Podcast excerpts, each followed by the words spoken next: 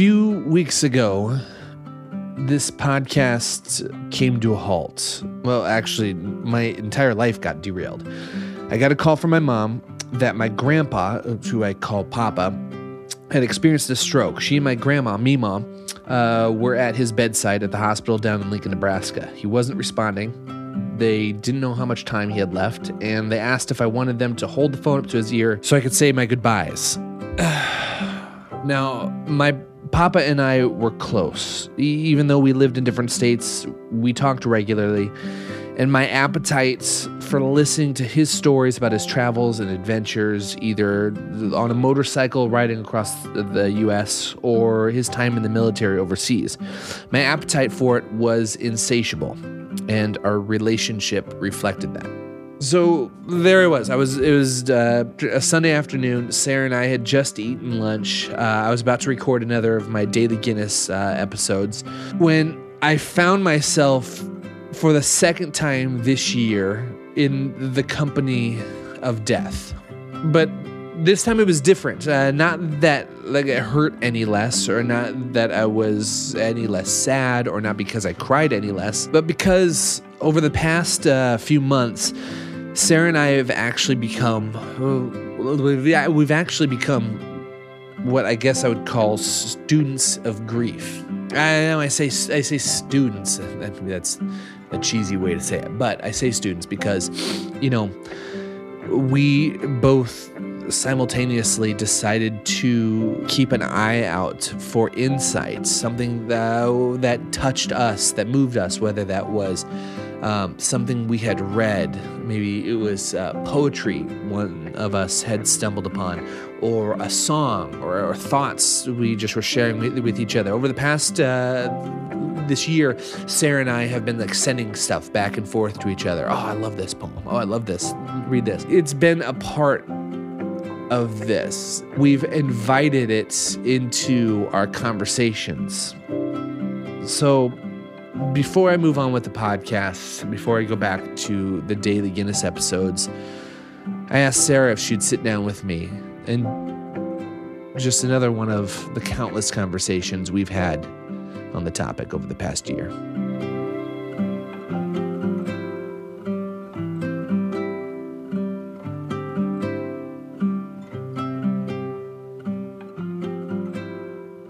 It's good we didn't have any dairy.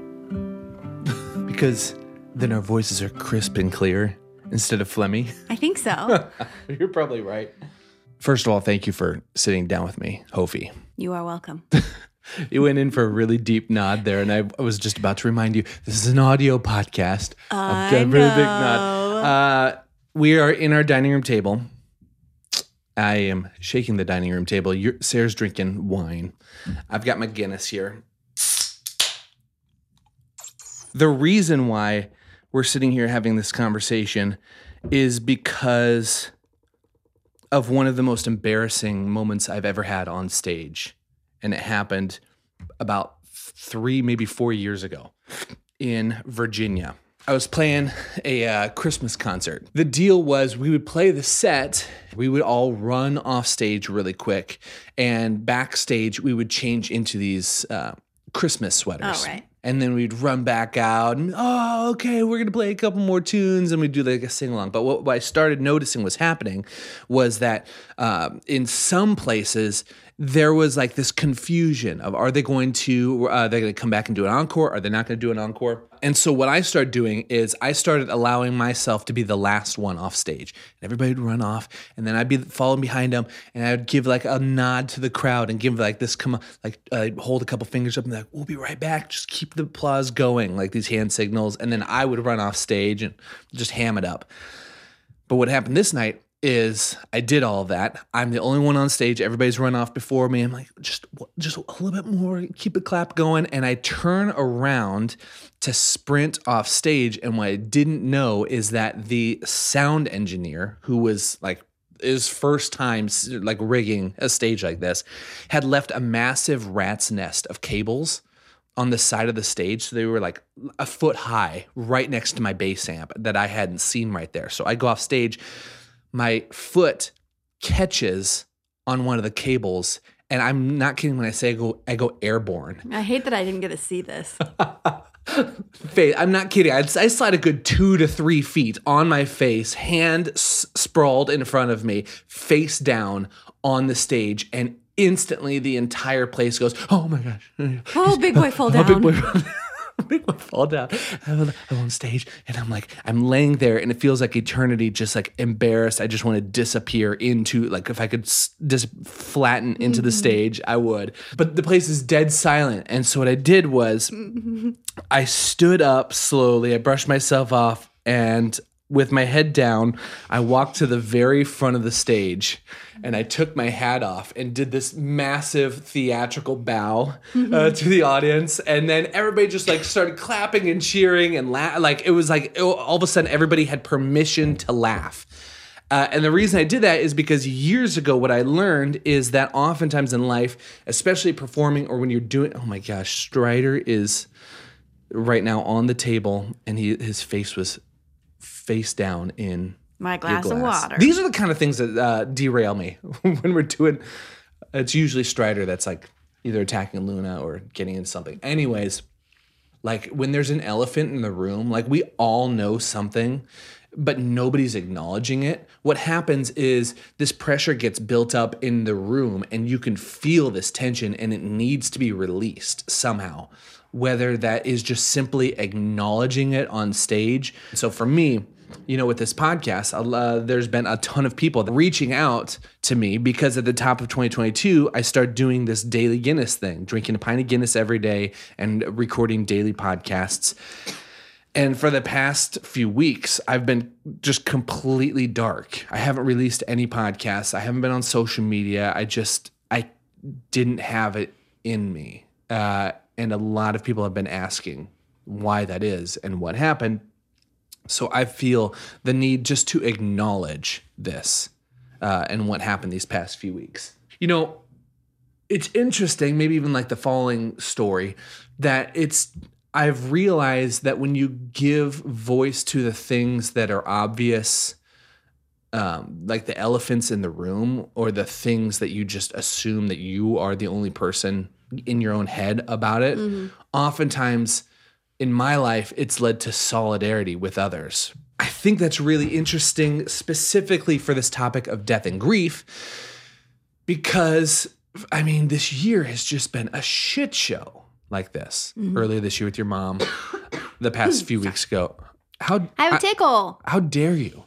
I have a grief tickle. no, it's just in the past few weeks with uh, with this. You know, it's easy to to view it as like a gitch, a gitch.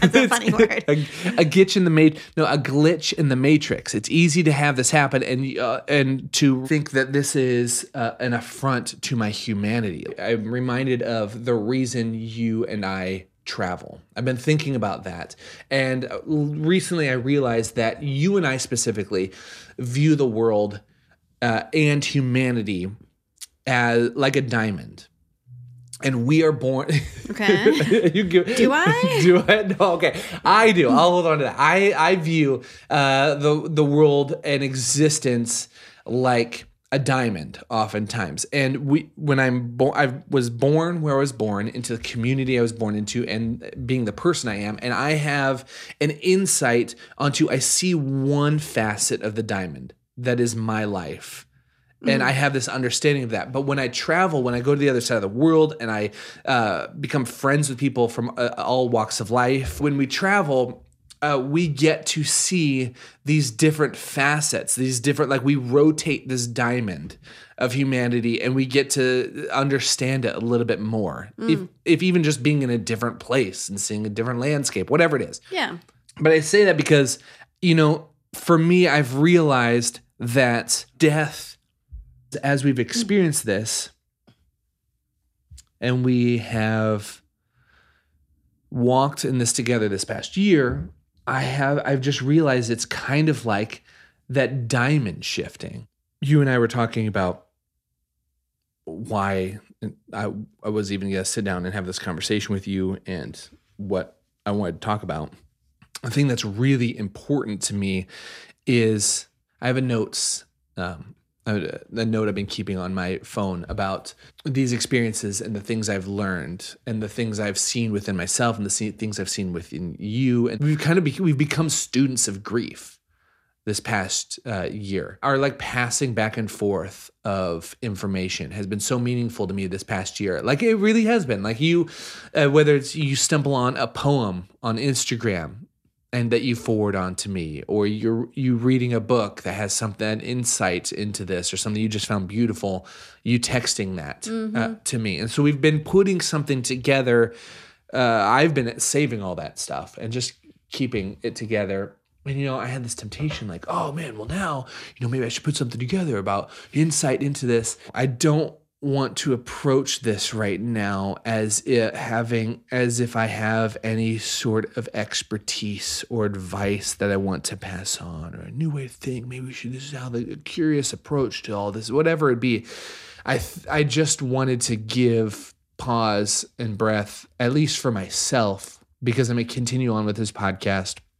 I continue on talking about, you know, things about the creative journey and things I find interesting. But I I think it's important for me to acknowledge the past couple weeks before I can even move on.